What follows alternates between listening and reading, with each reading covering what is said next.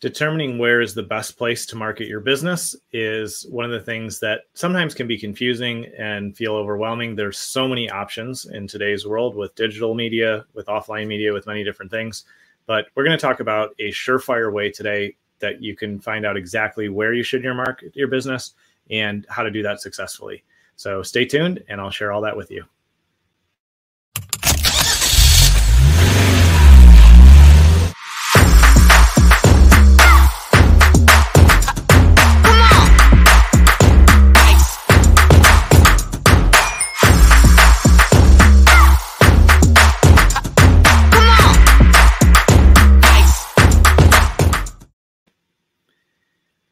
This week, um, I believe it was on Monday, we talked about a really, really important step that I would encourage you to make sure you do consistently because it will actually help you determine where you should be marketing as it relates to your business. So if you're surveying your audience consistently, then it's a lot easier to uncover where they hang out, what they think about, and where you should advertise to them. So when doing a survey, um, you want to ask them about their challenges, what you know, what steps they've taken to try to solve that problem that they're trying to solve um, you have a lot of you know a lot of information you can gather just from the written survey but then when you're doing follow-up interviews to the people that did the survey and talking to them and getting their information and just learning more about their life um, you can ask this both in the survey but it's also really helpful to ask it live in your you know your video call or your one-to-one call with that person. Ask them where do you get your news and information? What type of social media do you hang out on? Where do you spend time there? You know where where do you connect with you know family members? Where do you connect with other peers in your industry? And making note of all that will give you a good idea of where they're gathering their information from. So they may be on linkedin more. They may you know just search things on google or watch youtube. They might be on facebook. Um, they might be on pinterest. Like there's a lot of online platforms that we are more easy for us to remember these days typically. But you also want to find out and say do you read any magazines? Is there anything that you get mailed to you that you use and enjoy. Because uh, is there any radio stations or is there any specific television shows that you like watching?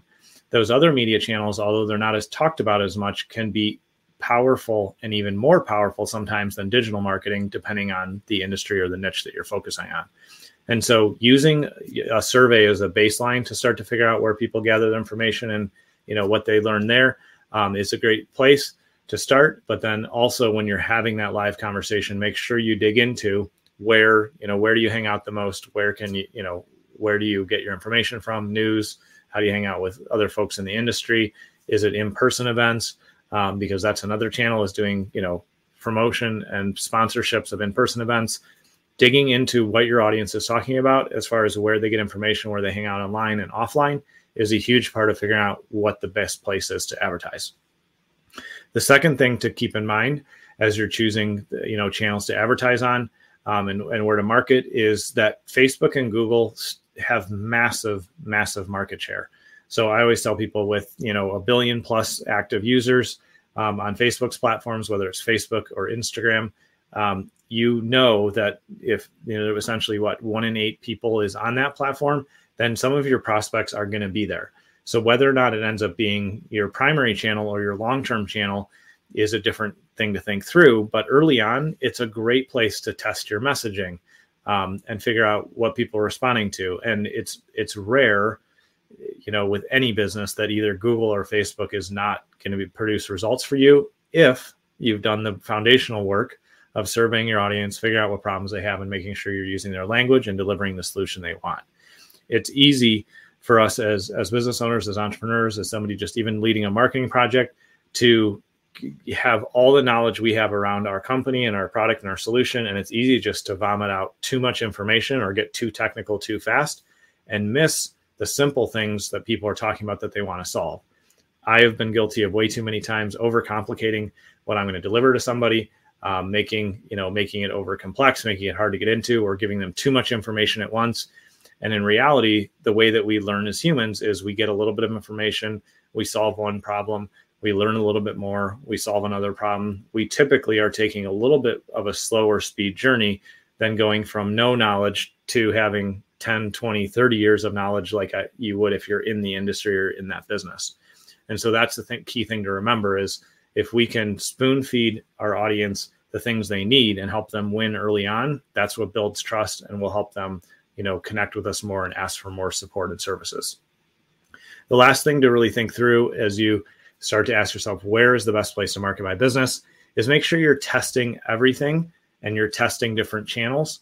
Um, and then ultimately, you want to have multiple channels, which we'll get to here in a minute. But one of the things that we do in almost every single campaign we run now is do what's called message testing.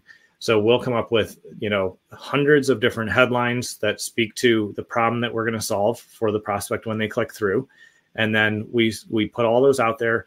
Um, we typically do that on Facebook. We put them all on Facebook, and then we'll see here's the ad that got viewed the most. Here's the one that got clicked the most, and we can very quickly see with real data what people are most interested in, and then that guides the rest of the ads we create, the landing pages, the offers. We just ask the audience, the market, what do you want, and we do what they want instead of just assuming that we know better or assuming that what worked last time is going to work again it's much better to be consistent in like doing that message testing and then seeing what people click through on once you've determined that again facebook's a great place to do that because you can just run a very simple image with a headline that's you know you want to see if people click. But once you have that in place and you know they're clicking through the most on this language and this offer then you can build that offer out and run it on facebook or google. And then ultimately, you want to make sure that you can get two to three high performing marketing channels for yourself, whether you're running radio that's driving somebody to a website, you're doing direct mail, SMS, cold calling, cold outreach, paid traffic, whether it's Facebook, Google, LinkedIn, YouTube, any of those channels. You want to make sure that you're not dependent on a single channel because all technology changes, the market changes in each you know space that they hang out um, and if you're dependent on one channel and something happens with your ad account or the market shifts what they're interested in, then you go from having lead flow to having no lead flow. So that's why it's important to do message testing to figure out what people generally want. But then once you have a performing campaign, make sure that you're turning on additional channels so that you have stability and you're not just dependent on one thing.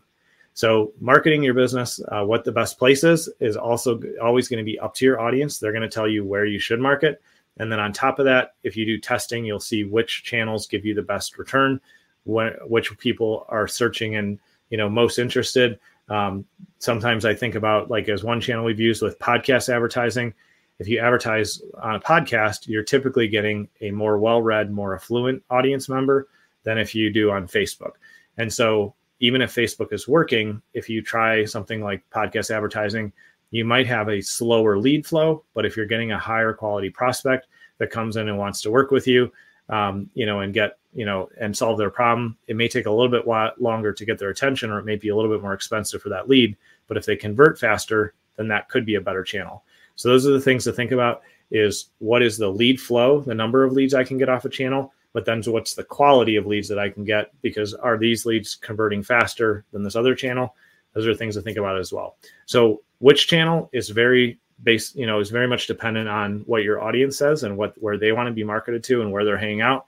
And then in addition, with your testing and figuring out what works the best, you can add that data on, on top.